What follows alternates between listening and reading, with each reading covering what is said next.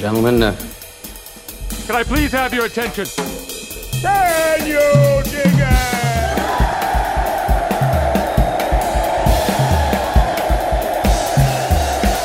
Greetings, dear listeners. This is Jonah Goldberg, host of the Remnant Podcast, brought to you by the Dispatch and Dispatch Media. I am literally in the world headquarters of Dispatch Media right now, in person with one of the Remnant audience's absolute favorites.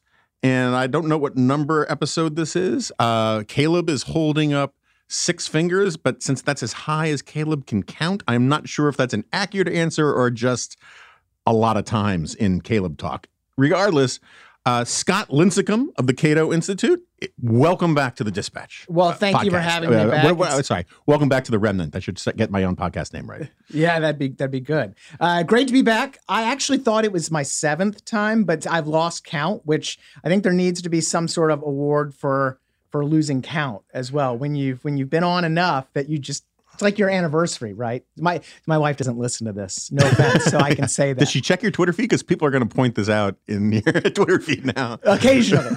um, uh, I remember years ago when I was first got on Twitter, I uh, was tweeting something, and and then all of a sudden I hear my wife in the kitchen going, "Jonah," and I literally tweeted, "Abort, abort, wife checking Twitter three feed," and didn't go back on for a while. Um, we we definitely have some uh, some unwritten ground rules about how often uh, we check each other's Twitter and uh, but but it's not like my mom, which I say, "Mom, please, just never, just yeah, don't." yeah, yeah.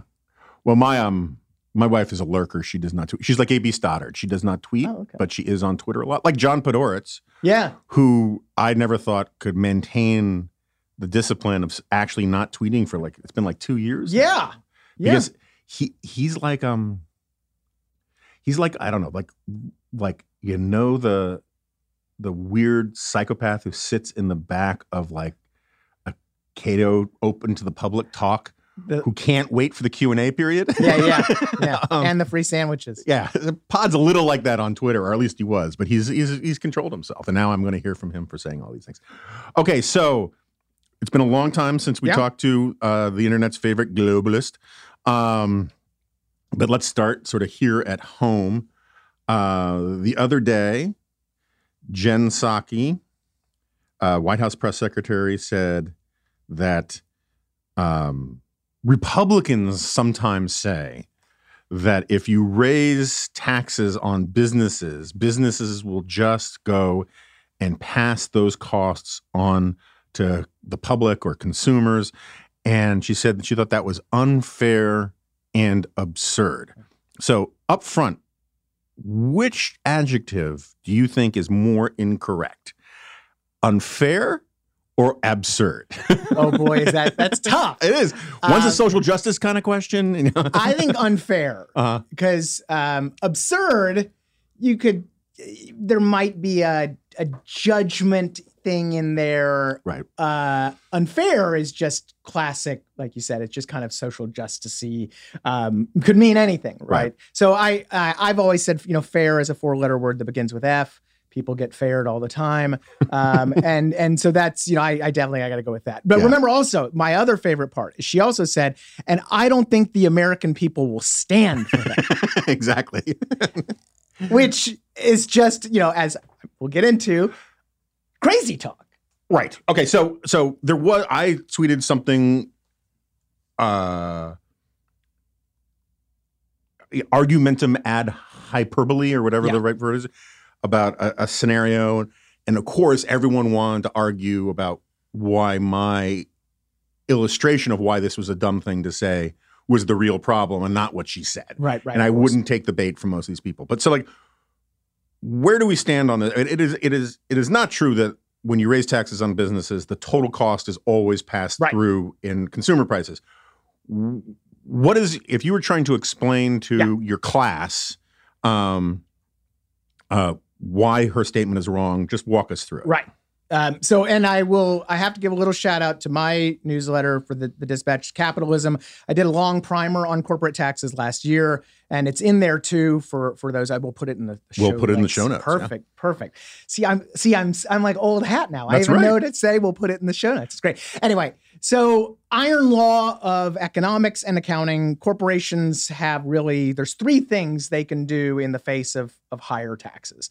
They can uh, pass them on to consumers. Right. They can pass them on to workers, or they can pass them on to shareholders.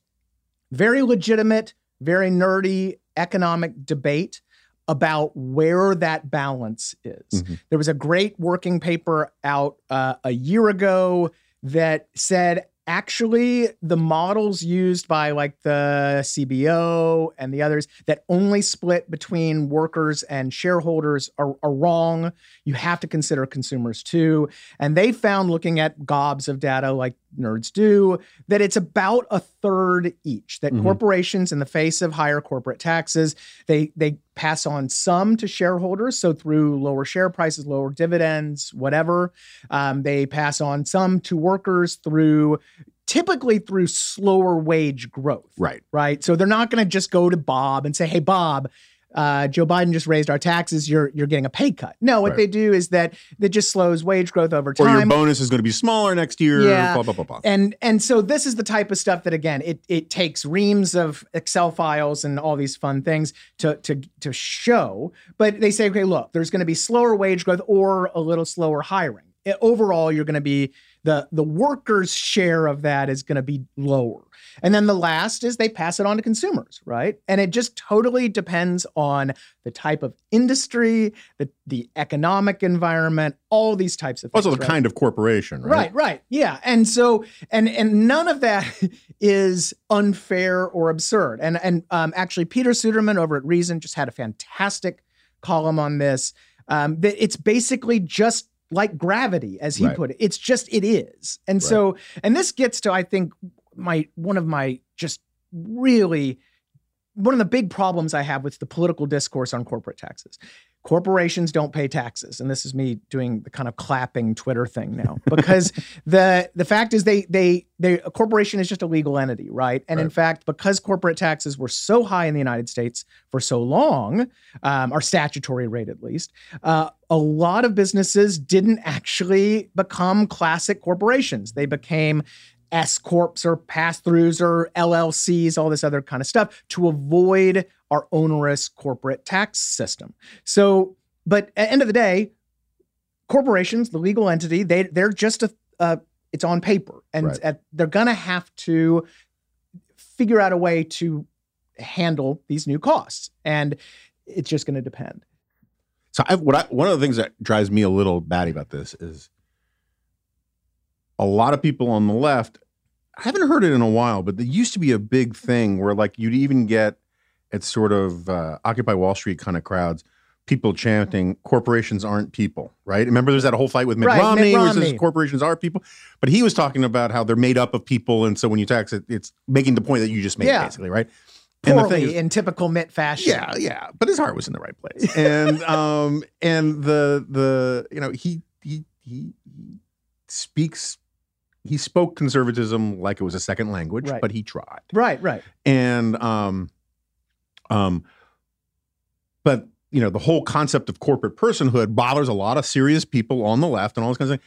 And the thing that drives me crazy about all this is they're the ones who say corporations aren't people, and yet they're the ones who also anthropomorphize corporations all the time. Right. Greedy corporations, as, As- if the corporation is a person with human feelings. It's a great point. And it and this is something that every once in a while when I get worked up on Twitter, I, I say, you know, the the idea, particularly on the left, but look, it's seeping into the populist right too. When you Absolutely. talk about Yeah. share buybacks and all this stuff, again, it's it's as if corporations are a person a person Right. that can um, take profits and then like go to Cancun and spoil and just blow it on hookers and blow, right? Right.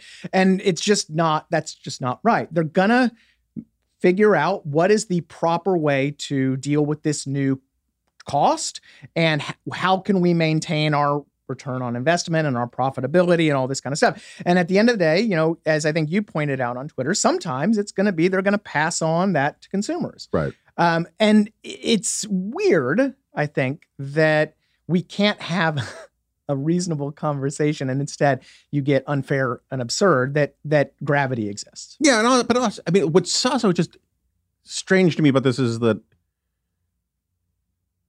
forget businesses. Just this is the way institutions work, Yeah. right? So, like Jen Psaki, I I think she's got little kids. You know, she seems like a nice lady. You know, I disagree with her a lot these days, but if we raise her taxes, the amount of money that she will spend Right. on her kids or on clothes or whatever will be affected by that because the amount of money that she has will be uh lessened right, Right. and and like i i just this there's this magical thinking thing that just simply says it's it, it's less sometimes that it's like corporations are people and it's more like they're like hydra you know like this sinister organization that does things Yeah.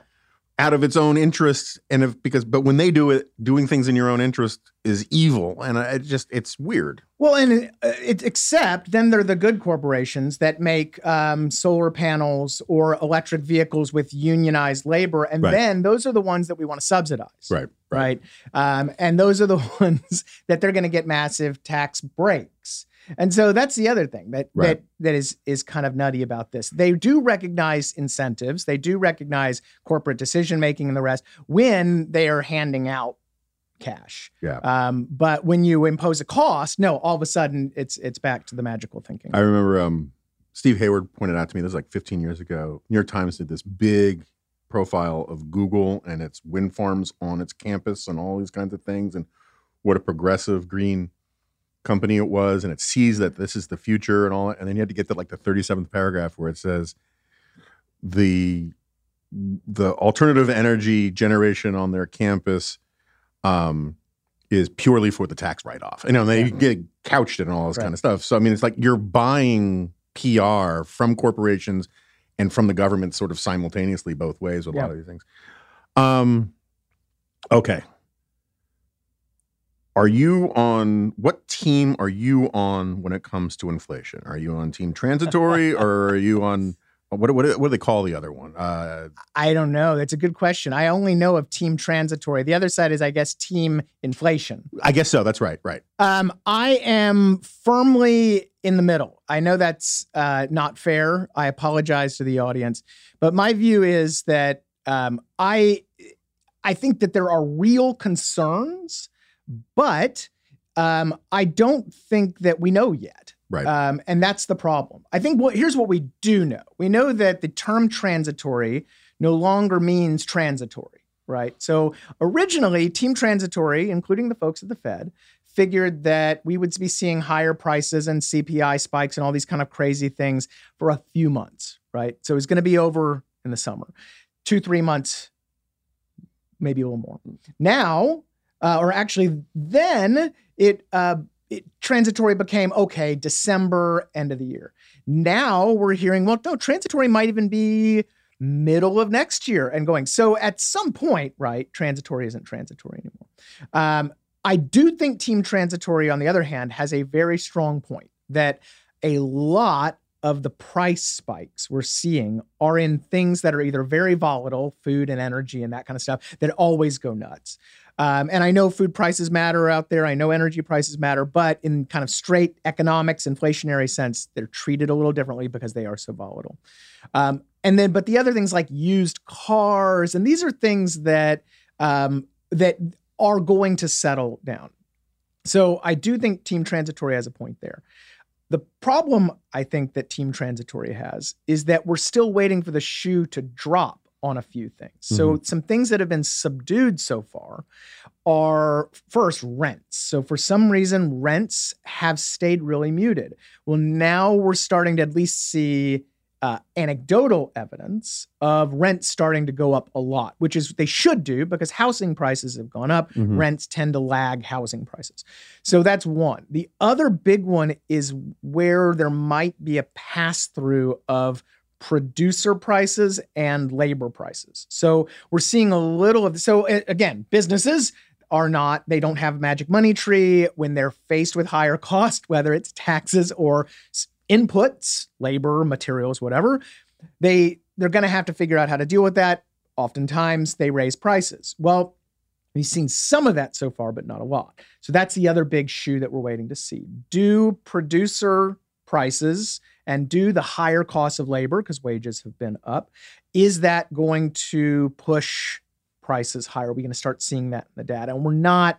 We're seeing it in some places like fast food, not. So it, it I don't think. I think that it's at this point, it's still totally fine to, to say we don't know yet, but it, the the very dovish, oh, it's just fine is is crazy talk. Um, Powell, whom I I mean, I tend to trust Jerome Powell. These are very smart people. They have a lot of data they're looking at it. He still is very confident that this is all going to work itself out. Um, but I have been very um, pleased to see that even folks on Team Transitory, some, some, you know, in the partisan debate, mm-hmm. always a lot of people who will never admit fault, um, but some who are starting to say, well, look, you know, if these supply chain problems persist, if we continue to have backups at the ports, if, you know, now China and other uh, places are having an energy, China's having like a legit energy crisis, that's translating to higher prices of Chinese materials. If import prices start spiking, um, there are things in the system that that could cause these uh, pressures to be more persistent, these price pressures to be more, persistent. And so I don't, I think that there still is a concern out there that that these things are going to um, uh, cause problems next year. If they do, well, then what does the Fed have to do? The Fed has to react and slam on the brakes, and that's where I think we could have some problems. But I don't. I mean, again, Powell remains quite confident that, that we're not there. Yeah, so I was waiting for you to say the word supply chain. I mean, that was like yeah, sorry, because you're like like literally my supply chain guy. Yeah, sorry, sorry. Um, but what? I, so again, listeners of this podcast know I don't do monetary policy.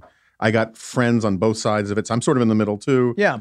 Um, but the one point that I always make to team transitory people, which include uh, Ramesh Ponnuru and and Dave Bahnsen and other good friends of mine and guests on the podcast, is um, that you can get inflation.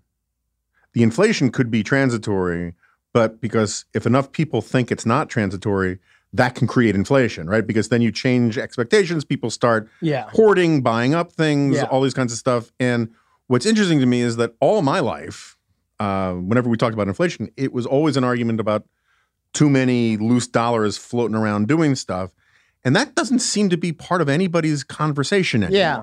Yeah, and and I do think there is, and I should say, you know, um, there certainly is a fiscal policy aspect to this too. Um, there's a lot of cash sloshing around the system looking for a home, um, and I think that that's we're seeing this maybe in the rents we just talked about. So when you have a bunch of uh, Gen Zers. What are we, Zennials? What do we call them? Zoomers? Damn kids. Yeah. So anyway, they all moved back home with their, we used to call them millennials, but we right. can't do that anymore because millennials are now like 40. Right. And they have it's, kids. This is very, this is really hard as an aging person. It's hard for me to keep up with what we call the youths. Well, you know, part, part, part of the problem is that Doug Coupland screwed us all because he began the alphabetical naming of generations with X. There's just not a lot of letters left. Yeah, right? that's I mean, really should have started with A or yeah. or or we I guess we can't do Greek anymore because now that's all it's a virus thing. Right. That's tough. Um and sorry. I think Cambodian has the largest alphabet. So like if we had switched to that, we could like just keep going. Be perfect. But, yeah. Perfect. Yeah. So sorry for the digression. Uh, so um if you look at the money sloshing around the system, and if you look at rents as a great example, so you had a bunch of Zoomers who moved home with their parents, and but uh, got checks. I mean, a lot of checks, right? And those folks are now going to be moving out, and they're going to be chasing again um, a restricted supply of housing uh, for all sorts of reasons, um, and that's going to put upward pressure on rents. And so there is, I think, again this this these dollars chasing. Now you talked about supply chains. That's the other thing that that Team Transitory didn't think about. There was a belief on Team Transitory, again not unfounded, that ever, that supply chains would adapt. And look, I'm the king of supply chains adapting, right? right. Supply chains, though, in the middle of a pandemic, makes it a lot harder to adapt because you tend to have isolated events and different policy regimes doing different things. Of course, you have a bunch of ships and planes and the rest. Um, and you have, uh, again, all this fiscal policy and stuff putting pressures. Um, and you also have uh, economies Huge labor reo- force right labor force yeah. dynamics like there's a lot of sand in the gears of people maybe switching jobs just a lot of friction that makes it difficult for the transition for supply to respond to demand right so so that is the other thing we're running into a lot more than we thought um, again i tend to think team transitory has the stronger of it if only because the Fed does have uh, more than the expectations. The Fed does have the ability to to correct Mhm. this. Um, it just it's hard to tell where it's going to end up. So, um, Oh, let me add one thing. Yeah. I do think, however, and I'm on team humility through all this, and that's what actually is annoying. I think that it's it's perfectly fine to say I don't know. I mean, you don't want to say that if you're the Fed, but for the rest of us, uh, it's totally fine to say, hey, these price pressures are a problem. This is an issue. Maybe the uh, 1.9 trillion dollars we just spent was a little too big, Right. a lot too big. Um, maybe the Fed needs to stop buying all the bonds a little sooner. This quantitative easing, um, but maybe we don't all freak out and claim we're Zimbabwe, right? Right.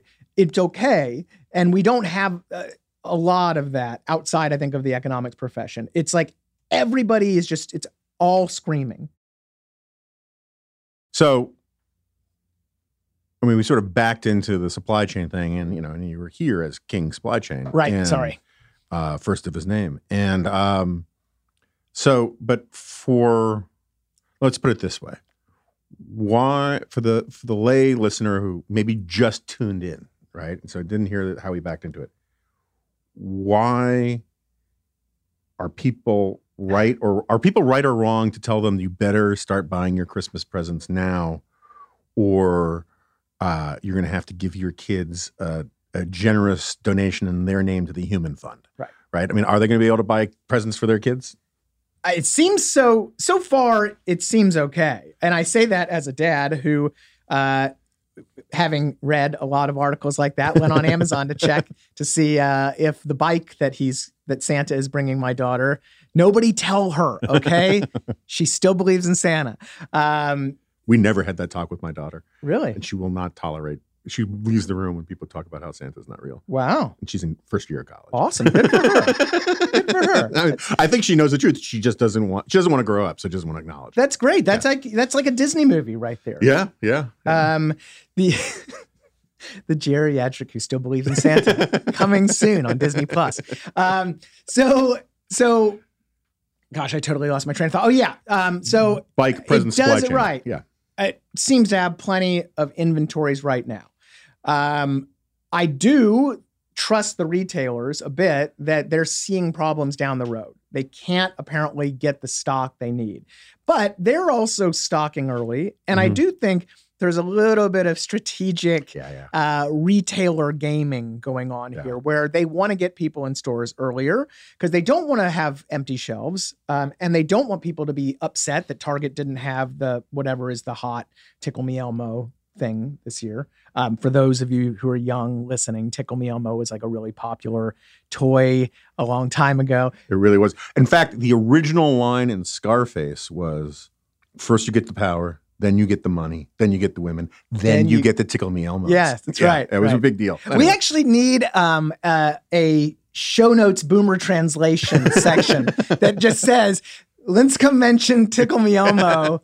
That was important in 1996 because. Though in fairness, we are not boomers. Right, We are we are Gen X. We I- are we are the truly forgotten generation. We're the best generation. We are the last generation to grow up with the common culture, but we were young enough to understand the newfangled computers. Yeah. And I will and we we lucked out to have both The Simpsons and Seinfeld, the Right. two greatest cultural reference shows of all time, in our prime television That's right. vegetation period. That's right. That's right. If you were nursing a hangover or hanging out at home, you were just you in Gen X era, you're just perfectly situated. Also, we didn't. We are too young to watch to have seen Star Trek on prime time. Yeah. But we walked right into the teeth of the f- endless reruns, Reruns. of it, which Yeah. was useful.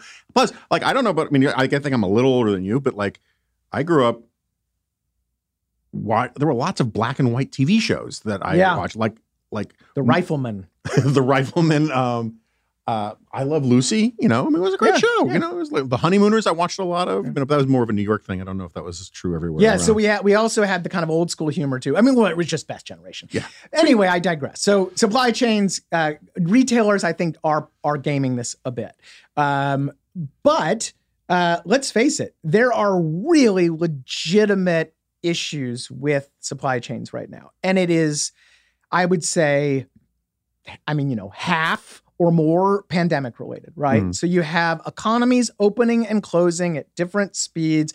You have people who were stuck inside, not spending any money or buying only certain Right. things. radically changed consumer behavior Exactly. on the upside and on the downside. Right. Yeah. All of a sudden being freed. You have, uh, we talked about labor mismatch issues. You know, people who used to work at a restaurant, either that restaurant's closed or they don't want to work in a restaurant anymore.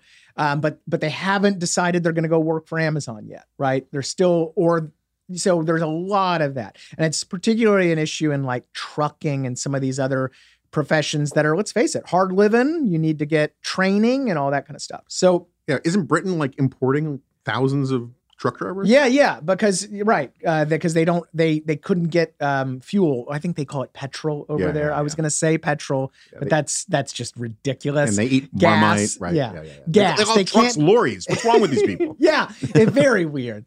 Anyway, they so so there's a lot of that that it truly is pandemic related. Uh-huh. But um, and now I you can see I actually put on my libertarian hat here Mhm. for a second. There's also a lot of policy driven sand in the gears too. Um, so I wrote, you know, a column a couple weeks ago now, last week, I can't remember, about the ports. Right. So we have all these ships that can't even find anchoring spots off the coast of LA. Um, 70 something ships just kind of floating out in the Pacific Ocean, um, which I'm sure all the NIMBYs out there, by the way, love that their Yeah. beautiful coastal views are now. No, I was. We were in Newport Beach in part to drop off my kid at school, um, and it looked like there was just a retaining wall on the horizon Yeah. of the ocean because there was just so many ships It's crazy, up. Yeah. crazy. So, so uh, there's all these ships backed up. That is actually so because LA Long Beach port is so important for U.S. and global trade. Uh, it's now having uh, ripple effects all throughout the United States. So now ports in Savannah are backed up, New York, New Jersey, uh, Houston, all these places, right? So, so yeah, again, supply chain stuff that's happening. It's real, but so if you look at the history of our port system, you find out that there are two big unions, the ILWU on the West Coast, the ILA on the East Coast. And these guys, because they control port traffic, have immense leverage. And of course, they have protection by, from the federal government and state governments as well. So what have they done? Well, in their labor contracts, they've they've negotiated first of all just insanely high wages. Uh, you have guys washing trucks making 200 grand a year. Um, and very restrictive work schedules so very uh, dogmatic shifts very you know very regimented stuff that they can't there's little flexibility. If you hire somebody for a pay, for the weekend you got to pay overtime. It's crazy right? So but also the craziest part i think is that they have vigorously resisted automation at Mhm. ports. So the United States has some of the slowest and least efficient ports in the world. So there's this big global ranking last year where the LA Long Beach was like 335th out of 360 ports. Mhm. Um, and you know, this is a lot of the Asian ports. Japan, Japan, Yokohama was number one. So these all these top ranked ports have automated because it's 2021 and you Right. don't need tons of longshoremen like it's the wire right i mean you you can you have robots you have computers you have motor you know all these cranes that can move this stuff far more efficiently so we have very inefficient ports very expensive ports so that's the first big thing you also then look at the jones act good old jones act I have to i have knew to, we were coming to that. i'm obligated by Yeah, law, I think, to right. raise the Jones Act every podcast. But so the Jones Act affects uh, shipping in a couple ways. One, you we have almost no coastwise shipping, meaning you we have almost no shipping from say the port of Houston to the, to Boston because uh, the Jones Act makes that ridiculously expensive because uh, you have to use American ships that are crewed by Americans and all this stuff. American ships are insanely expensive because of protectionism. Yay. And so we have no coastwise shipping. And instead, foreign ships do port hopping. So they go to one port, they drop off, they say, again, let's say Boston, they drop off a little bit, then they go down to Savannah and they drop off a little bit, and they can't pick up any any cargo while they're there. So they're like half empty, massive ships floating around. The other thing the Jones Act does is it adds pressure on inland freight because since it's so expensive to to ship from Savannah to Boston or whatever um, on the water, which water is the easiest and most efficient way to do these things, um, it, it we use trucks and trains and that kind of stuff. Well, trucks and trains and pipelines and all that's great for transcontinental right. shipping, and we have an interstate system. Great, okay, um, but it's idiotic for doing something up the the coast, Mm. right? It just makes no sense. But the Jones Act uh, forces that. So then the last thing is we have this is it's incredible. We have now put tariffs on chassis. So trucks need chassis to haul containers, um, intermodal containers, the big boxes come off the ships. They get put onto a truck. The truck on the truck's chassis. The truck then links up drives off, right? Very efficient. Well, the problem is we put 200% tariffs on chassis from China. Uh, China, of course, very bad, whatever. Well, China's also the largest supplier of chassis. And we we th- applied the tariffs in the middle of a shipping crisis. Right. So, and US law does not allow the Commerce Department to even consider any of these things. So we just, so now there's a chassis shortage as well. So if you look at that and then and that's just that's just the ports. There's plenty of other things. You could talk about the steel and aluminum tariffs that trump steel and aluminum tariffs that biden hasn't removed.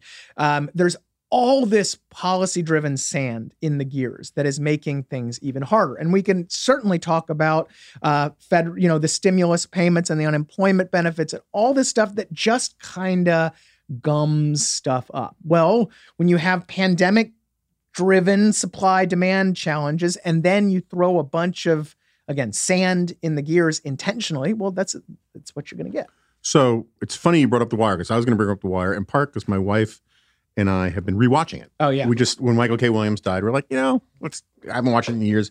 My, I don't think my wife has watched it since it first came out, and so every now and then I have to say, yeah, yeah look away because like the dog fighting scene, she does not Yeah, want to yeah. that kind of thing. But um, uh, in the second season, you know, as you mentioned, alluded to, it mostly focuses on the dock workers at the port port of Baltimore. It's very sad right because they're going the way of the dodo and um but there's this scene where they're actually given a presentation of the port in Holland eh, with the robots and all this kind of stuff and the head of the union watches it like he was watching you know remember, remember faces of death if we're Yeah, gonna go yeah. He's like that is a horror show you know blah blah blah blah blah and you know look i mean i get it is normal human nature for eh, for people to want to protect Yeah. their way of life, their way of doing things, and to get as richly rewarded as they can get away with. And so I don't, it's not that I blame the union members for wanting to keep the good times going, yeah. But it, it- it's just a, it's a, such a glaring policy error. This idea that this is a traditional lifestyle that needs to stay this way forever. And well and and the the really and, and i totally agree with you. I mean people are self-interested. Corporations are self you know not we, we believe public choice theory soup to nuts. yeah, right, right, right, All across the board. It's not Yeah. just politicians who are Right. self-interested. Everybody's going to look out for for number one uh, a lot of the time. No problem. The problem is when they start uh, going out and trying to dictate uh, alternatives Right. and or prevent alternatives, um, and in the process uh, get the government to put thumb on Right. scale. Right. So a great example of going staying at the ports and with these unions is that so the port of Savannah, several of the right to work states, southern states, they supplement port labor with non-unionized but still state employees. So it's not Mhm. like these are just you know it's not scabs or right. whatever, We're not going down to the parking lot of the Home Depot. And right. getting I mean, these are so uh, the union. So they built the first new port terminal built in the United States in since 2009. Oh, and I should mention the Jones Act also makes dredging cost prohibitive. So Mhm. that's why we don't build new and deeper ports. Another idiotic thing. So anyway, but the first major port expansion since 2009 in Savannah. Savannah's port operations, which I think are state run, they said, well, look, this actually is not part of the union contract. The, the construction was underway, so we're going to use this non-unionized labor that's you know cheaper, more flexible, and the rest, right? So the unions filed a lawsuit against the first ship that arrived at the port and used non used the non-union labor. Now they they they did it though to time it so that by the time it actually gets to the NLRB, which of course regulates union labor, it'll be Biden's union Biden's I see. Yeah, yeah, NLRB. yeah. So they're they're gaming the system again to make sure that they get favorable political treatment, which again is not this is not them just, you know, this is not just a contract. This is now really actively trying to thwart uh, an alternative, a private Right. non-union alternative. Well, so I mean, like, since you always have to bring up the Jones Act, it's, Right, you know- sorry. no, it's, it's fine. It's I, I, I you know, uh, it's in the contract. as as the as the scorpion said to the frog, you knew who I was when we started this. I knew you were going to bring up the Jones Act. That said, uh, whenever these kinds of conversations come up, I always have to point out that Adam Smith identified this problem in The Wealth of Nations, and the left always likes to quote the part where he says, and I'm paraphrasing, Yeah. but rarely will two people of the same trade or vocation meet in a pub or an ale house without quickly cons- uh, forming a conspiracy against the public good. Right. Which we both agree with to a certain extent, right? He said, but what people ignore is that he says that's unavoidable. That's human nature. You get two plumbers, and they're the only two plumbers in town, and they're going to meet at a bar. They're going to have a conversation Right. about why are we competing with each other, lowering our prices. Let's set a floor Right. that we can both live with, and we'll work out our schedules, and that way we can both go golfing. Right? That's what plumbers do. Yeah. Or that's what people do. I shouldn't say plumbers. Right?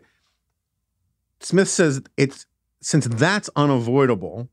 The only thing that we have to be careful about is not having the state come in and ratify and sanction Right. that because then you're using state power to basically elevate what the founders would call a faction, right? And because it's it's not. I mean, the faction in the old day uh, when the Federalist Papers were being written, it just wasn't like these Presbyterians or those Lutherans. It was also like cotton farmers or whatever. And you don't want the government Right. ratifying one faction over other factions. And the problem with a lot of the union stuff is that I get that they're exerting their labor power and all that kind of stuff, but the state is coming in and basically turning them into constituent clients, using them as ATMs, and everybody is paying. That, that's the unfair thing, right? It's Right. like everybody's paying out of their pockets. Yeah, and- Jen Psaki might even call it unfair. and absurd. Well, and and when you have ports or airports, um, you know, the old Reagan and the air traffic controllers strike and that kind of, um, there there's inevitably going to have to be some sort of state role there. There, it's just that's just how it is. Right. As much like as libertarian as I am, you're not going out and establishing your own port anytime soon. Right, Right. right. And um, so there That's why Peter Thiel's got to hurry up with those islands. we really do. My seastead win. Um, but so as long as and, and you as you're going to have a state role, you what you want is a neutral state role, Right. Right, and that's where again you get into where where the state is putting the thumb on the scale in favor of the unions, forcing unionization, not allowing for non-unionized alternatives, whatever. Um, and again, particularly in something like port automation, where I mean, if you look, if you Google the articles on this, it's it's comically depressing. Yeah. Um, how much they're anti-robot and and how much they cheer when there's a new contract, they will go on strike to prevent any sort of automation language. They cheer the fact that their contracts have this anti no automation. Anyway, um, yeah. So when you have the state uh, thumbing the scale, it's it's that's where the, the problem arises. And and you know the funny thing you mentioned the Jones Act and Adam Smith. You know Adam Smith was uh, that he's also cited as being uh, okay with the Jones Act, right? That uh, maritime protectionism. Uh huh. So uh, when you talk to Jones Act supporters, they'll say, ah, but Adam Smith, even Adam Smith, hmm uh, supported uh, maritime protectionism, um, cabotage laws, and this Uh-huh. kind of stuff. Um, but what they don't mention is that he did it in the context of an actual war Right. situation, right? He he was embracing or endorsing, whatever, condoning that in a very limited context, which of course isn't what's going on here. We this is a law that's peacetime, wartime, whatever, hundred years of practice. We've seen what's happened, and yet, let's face it, those political influences are tough to beat. So, all right, let's switch gears. You mentioned Biden and you mentioned him keeping Trump's tariff stuff. Uh, so, first, informationally, is there anything from Trump's protectionist uh, platform that are, are any of the protections measures that Trump i- implemented? Has Biden removed any of them?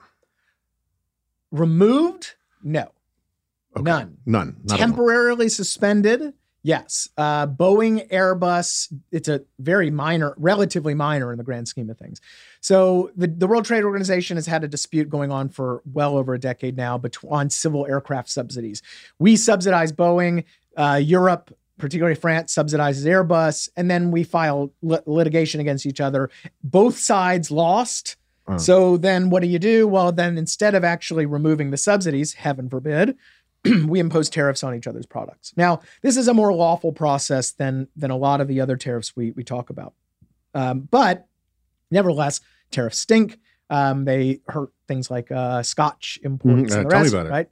And so Biden and the European Union agreed to a ceasefire uh, of several months. So he did, but they're suspended. They're not removed. So I, when we're, I'm going to be a lawyery about it. They've been just suspended for a little bit. They could be brought back. Sure. So, other than that, though, steel tariffs still there, aluminum tariffs still there, uh, the China stuff still there, uh, the washing machine tariffs and the solar tariffs still there. No changes to the underlying laws and regulations, and in fact, Some of the Buy American stuff is tougher. oh right? yeah, that was going to say. So it's actually gotten worse. Um, they've tightened Buy American rules. They've um, they've uh, pushed for tons of new restrictions in whether it's the BIF or the reconciliation package and stuff. So these guys are not undoing Trumpian protectionism yet.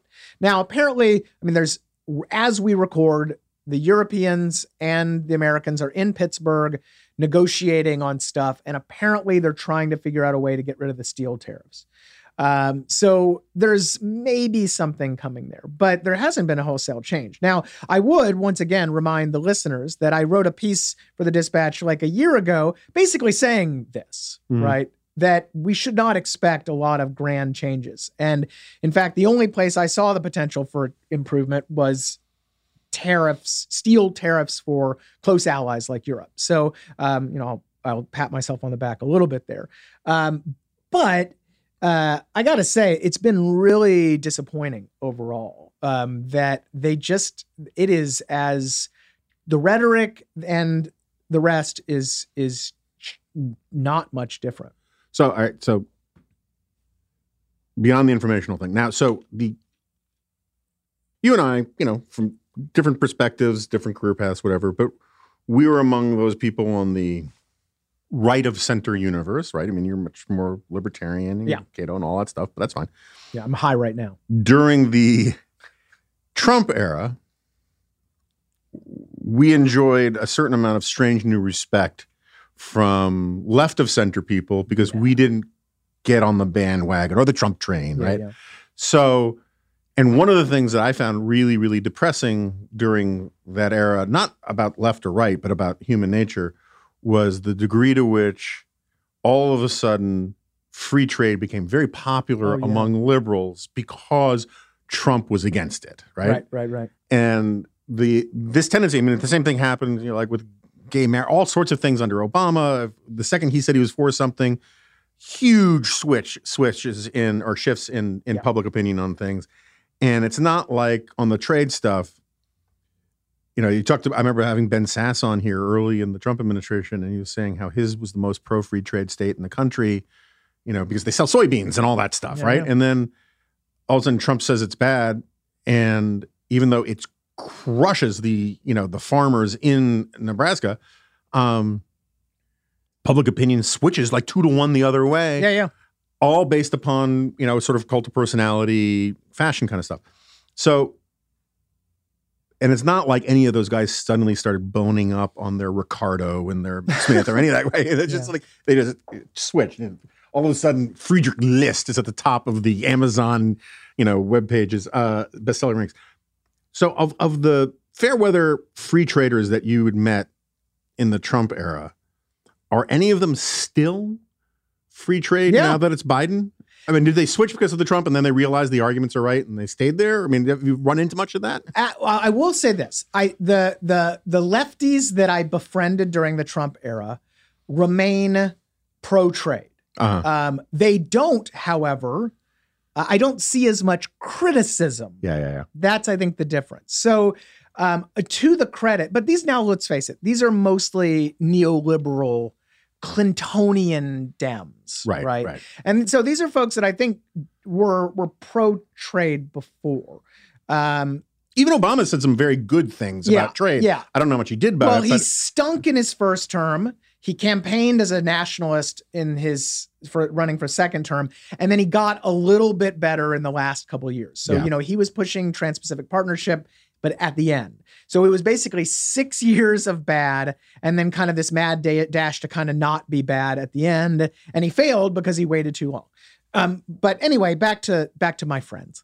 Uh, no, so uh, certainly my phone doesn't ring anymore for quotes Mhm. bashing Biden's trade policy. Yeah, yeah, yeah. That said, I think that there I think that most of the folks that that woke up during the Trump years about, you know, trade, globalization, tariffs and all that kind of stuff still are pretty much there. But here's what they do. They just go, "Ugh, Biden, that stinks." But then they go back to supporting Biden. Right, right, Right. right. right. Um, and and that's I think you know the broader political calculus, right? And I, and Biden, I think the Biden administration actually really gets this. Unfortunately, that and this is this is public choice 101, right? The squeaky wheel in the Democratic Party when it comes to trade are unions Mhm. and to a lesser extent environmental lobby right so they know that they can be protectionist they can keep or win those that squeaky wheel vote and that the rest of the party is just going to go ugh that stinks but not care Not care. Yeah. and so this is classic stuff where you know they they pick uh, the the group getting the concentrated benefits Right. and they they cater to them and especially given the geriatric nature of democratic leadership which is very much uh, in in bed with kind of old school labor union stuff i mean these are you know 90s 2000s Yeah, yeah. and before very much kind of dick Gephardt Yeah. democrats right they are not going to discard that and there's also a certain amount of muscle memory i mean i don't think joe biden could not be you know pro union pro uh, right. American rust belt all that stuff i mean I- Scranton Joe. yeah, I mean, Yeah, yeah, he yeah. he that's that's him. He's been doing that shtick for 40 years. There's no way he's becoming globalist Joe all of a sudden. And so um, that's just the reality of things. Now, I will give you a, the positive side, I think, for for trade, and there's not a lot of positive right now, is that outside of Washington, so outside of the kind of beltway uh, leadership types that are depressingly anti-trade right now, the public opinion is pretty Yeah. solid. Yeah. Um, now, of course, it took a hit when the economy crapped out, which it always does. But Democrats remained, uh, they still remain much more pro trade now than they were during the Obama years. Yeah. Um, and younger people also, which are, let's face it, they're voting more Democratic, they are still also more pro trade. Now, again, are they voting on it though? I doubt it. Right. Um, is this, you know, are, is Biden going to lose votes because he's maintaining steel tariffs? Eh, maybe mine. That's about it, right? uh, I mean, there's not going to be a lot, uh, and so, so I think that's the real tough point we're at right now. So, um, I would argue that on the geopolitical scale, the most underrated screw up of the Trump administration was pulling out of TPP, Yes. right? And um, I'm going to write a column on this, by the way. okay, so uh, just for, so listeners know uh, where I'm coming from on it, it is not clear to me that Trump even understood that China wasn't part of TPP, and that in fact TPP was an effort to uh, basically gang up on China by working with regional trading partners of China and be a counterweight Right. to China. And uh, Trump would just say, "Oh, it's a giveaway to China," when exactly when it was in fact designed not to be. Yeah. Now I I've been reading that China kind of wants into TPP. Yeah. Um. So two questions. One, Biden was pro TPP when he was the vice president of the United States, right? It was his administration with Barack Obama that did it. Why doesn't Biden want to? Is it is it the same stuff that you just described for Biden about why he doesn't want to get get in it now? And two, what does it mean for America if China gets into TPP? Yeah. So uh, let's start with the basics. So Trans-Pacific Partnership, um, a coalition of uh, uh, more than a dozen nations, including the United States, as you said, intended at really two big uh, goals. First was to create a uh, non-China supply chain of sorts. So not only to liberalize trade with Vietnam and and the rest of these. Several of these were already US FTA partners, by the way. So it was really only like six new nations. Vietnam, Malaysia were big ones. New Zealand was in there. Um, but to create this non-China supply chain to provide uh, peop- countries in China's orbit in the Asia Pacific. So we have this thing called the gravity model of trade, which basically, put simply, is people that live next door to each other trade a lot together. Well, China being a huge country in Japan and Korea's backyard, they trade a lot. China, it- it's like the sun, right? It has Right. a lot of gravitational pull. So the idea was to just kind of peel off some of that, give preferential access to a bunch of countries, create a platform for other countries to join in. Korea actually wasn't one of the TPP parties, but always thought Korea would join. They're a US FTA partner anyway. They'd get in, Thailand would come in, kind of create this happy thing. So non-China supply chain. Second thing was to create a set of rules that was explicitly not explicitly, but uh, uh, implicitly, I should say, anti-China. Right. So there were rules on industrial subsidies, rules on state-owned enterprises, um, rules on intellectual property rights, all these kind of things that China would be like, yeah, we're not doing Right. that, right? Because their state capitalist model is incompatible. So, um, geopolitically, of course, it made a ton of sense um, for the, those two reasons, right? Even if because the economics, but given that some of these were already trading partners and all this, I mean, there was going to be economic benefits, but it was a more so a geopolitical thing. And yeah, and then Trump threw it all away because yeah, he had no idea what he was, and Bannon thought it was this great thing, right? Globalist Right. thing. Uh, and so um, the problem we have is that there are strong anti trade groups that still oppose it. And the Biden administration, it is that previous political dynamic. They see that. They they prioritize their domestic agenda. They want to get build back better and all that stuff done. And folks like Sherrod Brown are just going to not support the domestic agenda if there's any movement on the international, any sort of trade liberalization stuff at all. Um, there also were a few rules that um, some on the left didn't like, but let's face it, those could be ironed out. You can always go back to the drawing board a little bit. And but now the the critical thing that I think people miss about Trump's withdrawal is now the United States can't it's going to be actually hard for the United States to get back in because now the United States needs the permission of all the other TPP countries. There's going to be Oh, this okay. accession process and all this, um, and that's going to be harder. Now, I think these countries still want the United States back, be willing to do it, but it's going to be harder. The other thing is, like you said, now other countries want in.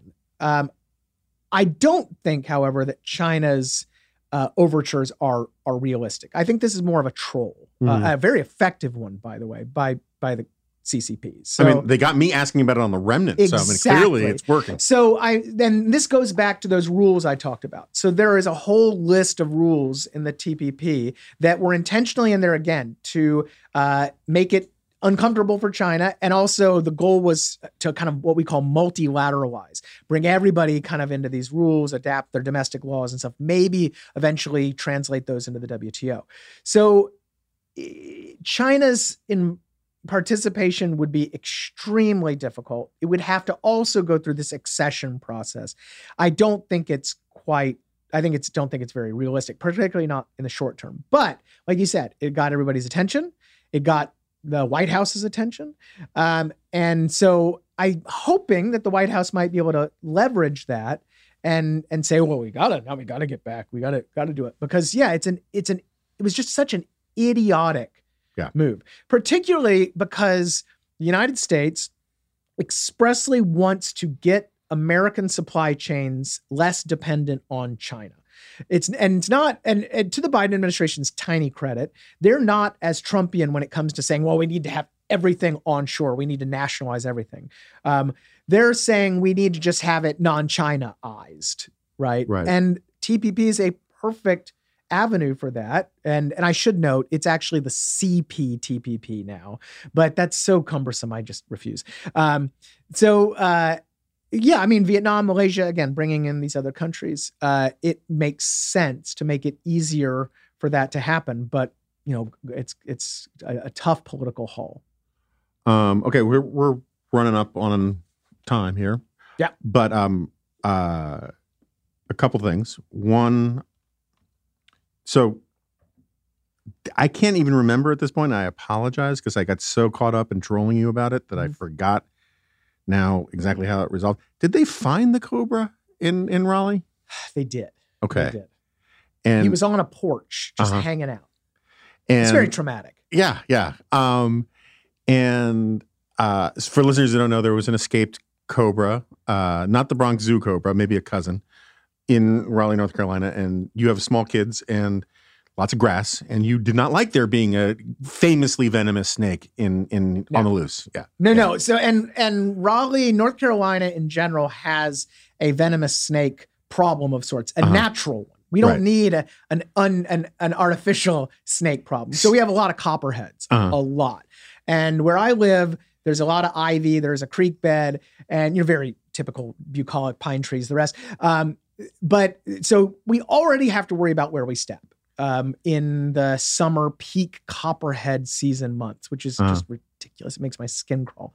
Um, so then, yeah, some idiot, uh, fortunately didn't live too close to me, decides he's going to raise and handle. He's an amateur venomous snake handler and does like TikTok videos. So there's and you know some knucklehead, and he let the cobra escape. such an obvious candidate for a Darwin Award. Yes. you know?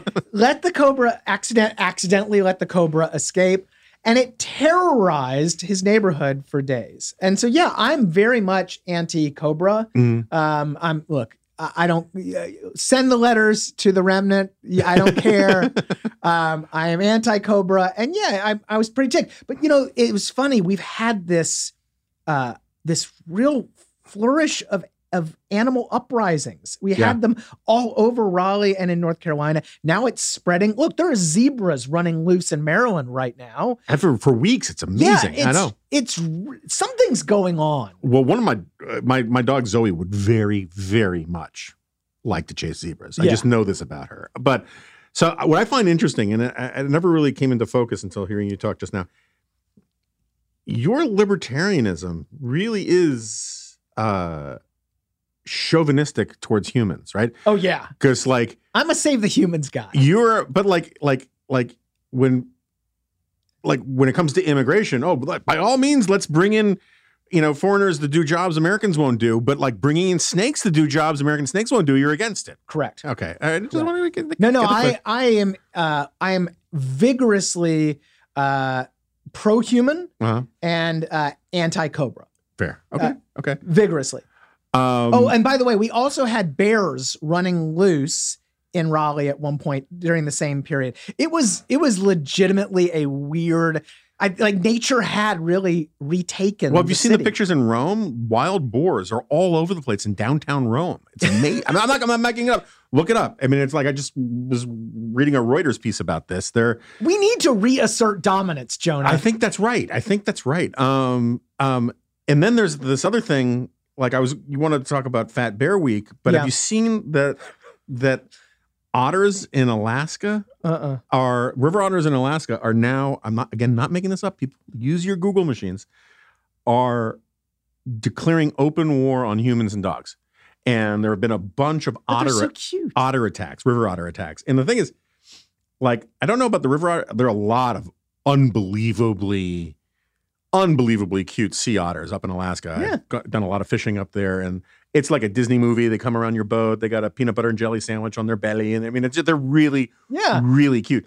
But I cannot imagine how painful an otter bite would be Yeah, yeah, yeah. because you know they they they chew open like oyster and mussel shells. you know, they're Good really point. strong Good point. bites and sharp little gnarly teeth, and it would it would suck. Yeah, we're gonna have to. I mean, there maybe we need some sort of um, strike force. I don't know, Maybe but something really needs to. I've been complaining about the invasive Burmese pythons in the Everglades for a long Yeah. time. They're a real problem. Yeah, Yeah. I agree. And you know, to the extent that you know these otters and zebras and bears and cobras start reproducing, or heaven forbid, cross reproducing, Right, exactly. Terrifying. Yeah, it's like remember when Homer wants to um, breed his dog and his cat, and he says, "I will breed the ultimate animal with the loyalty of a cat and the cleanliness of a dog." um, Heaven forbid. um, uh, but Fat Bear Week, do you have strong views on Fat Bear I just think it's great. I think it's you know it's very much body positivity. Uh-huh, I uh-huh. I love that these bears are living their best life. They're out there getting ridiculously fat. We're celebrating it as we should, um, and it's really honestly also just hilarious. The pictures of these really Morbidly obese, fat, yeah. really fat bears. But then hey, look. It's like me in the fall, you know, Mhm, mhm. Uh, bathing suit season is over. I'm gonna, you know, basically get into fat Scott months, and then after Christmas, you know, I'll, I'll work it off, and that's what the Bears do. So it's all good. Yeah, I, I'm looking for Fat Pundit Week, where I get praise for having uh, found my COVID nineteen. The double standard is is Yeah. rather thick there. Um, yeah, I don't get I don't get a lot of praise at home when I'm wearing my elastic drawstring in December. But the uh, the thing about Fat Bear Week is that it is so compelling that even my wife, who is more anti bear than you're anti cobra, Hmm. again from Alaska. Right, right. Um, yeah, bears have great PR. This is something yeah, we've discussed that's right. Bear bears propaganda. fantastic PR. Yeah, yeah, yeah, yeah. Meanwhile, Blue Jays, as you point out, have amazing PR and they're horrible, Right, horrible. Right. A lot Yeah. of bad animals have have excellent PR. It's Yeah. probably Edelman. Yeah, probably. I mean, like um, um, the ones I think actually have the best PR aren't grizzlies, but polar bears. Yeah, yeah, yeah. polar bears are mean, Nasty. mean animals, and they, unlike grizz, I mean, grizzlies will eat lots of things, including your face, but polar bears basically live almost entirely on a diet of cute animals, and they don't pay any price for it No. whatsoever. It's very annoying. no, they're on the Klondike bar. Yeah, yeah, yeah. And dolphins are rapists. They're not. They're not great. Um, actually, we'll put in the show notes. Uh, you insp- We got into a Twitter thing about this, and you inspired me last year to do a whole piece about bad animals and right. how they do bad things. Yeah. Um, so, all right, we'll have to get to the nacho update next time. Yeah. Um, appreciate it, Scott. Lincicome. Uh, by far the most popular trade economics writer at the Dispatch. also a scholar uh, at the Cato Institute and um, a renowned uh, anti-cobra, pro-human uh, nacho aficionado. Thanks for coming. My pleasure. Thanks for having me. Okay, so Scott Lincicome has left the uh, studio, literally left the studio because we're actually doing this in studio. It's very exciting. Uh, let me know if you can detect a difference in the tone or time, uh, tone or mood of the show because we're actually doing it in um, in I guess what they would call a neuromancer, the meat space. Um, and uh, that's all I got really. We'll have a, I think we're going to do another solo remnant, uh, ruminant thing tomorrow. And uh, please come on by the dispatch if you can. Sign up for the free stuff, or maybe sign up to become a subscriber, which would be even more awesome. And um, other than that, I'll see you next time. No, you won't. This is a podcast.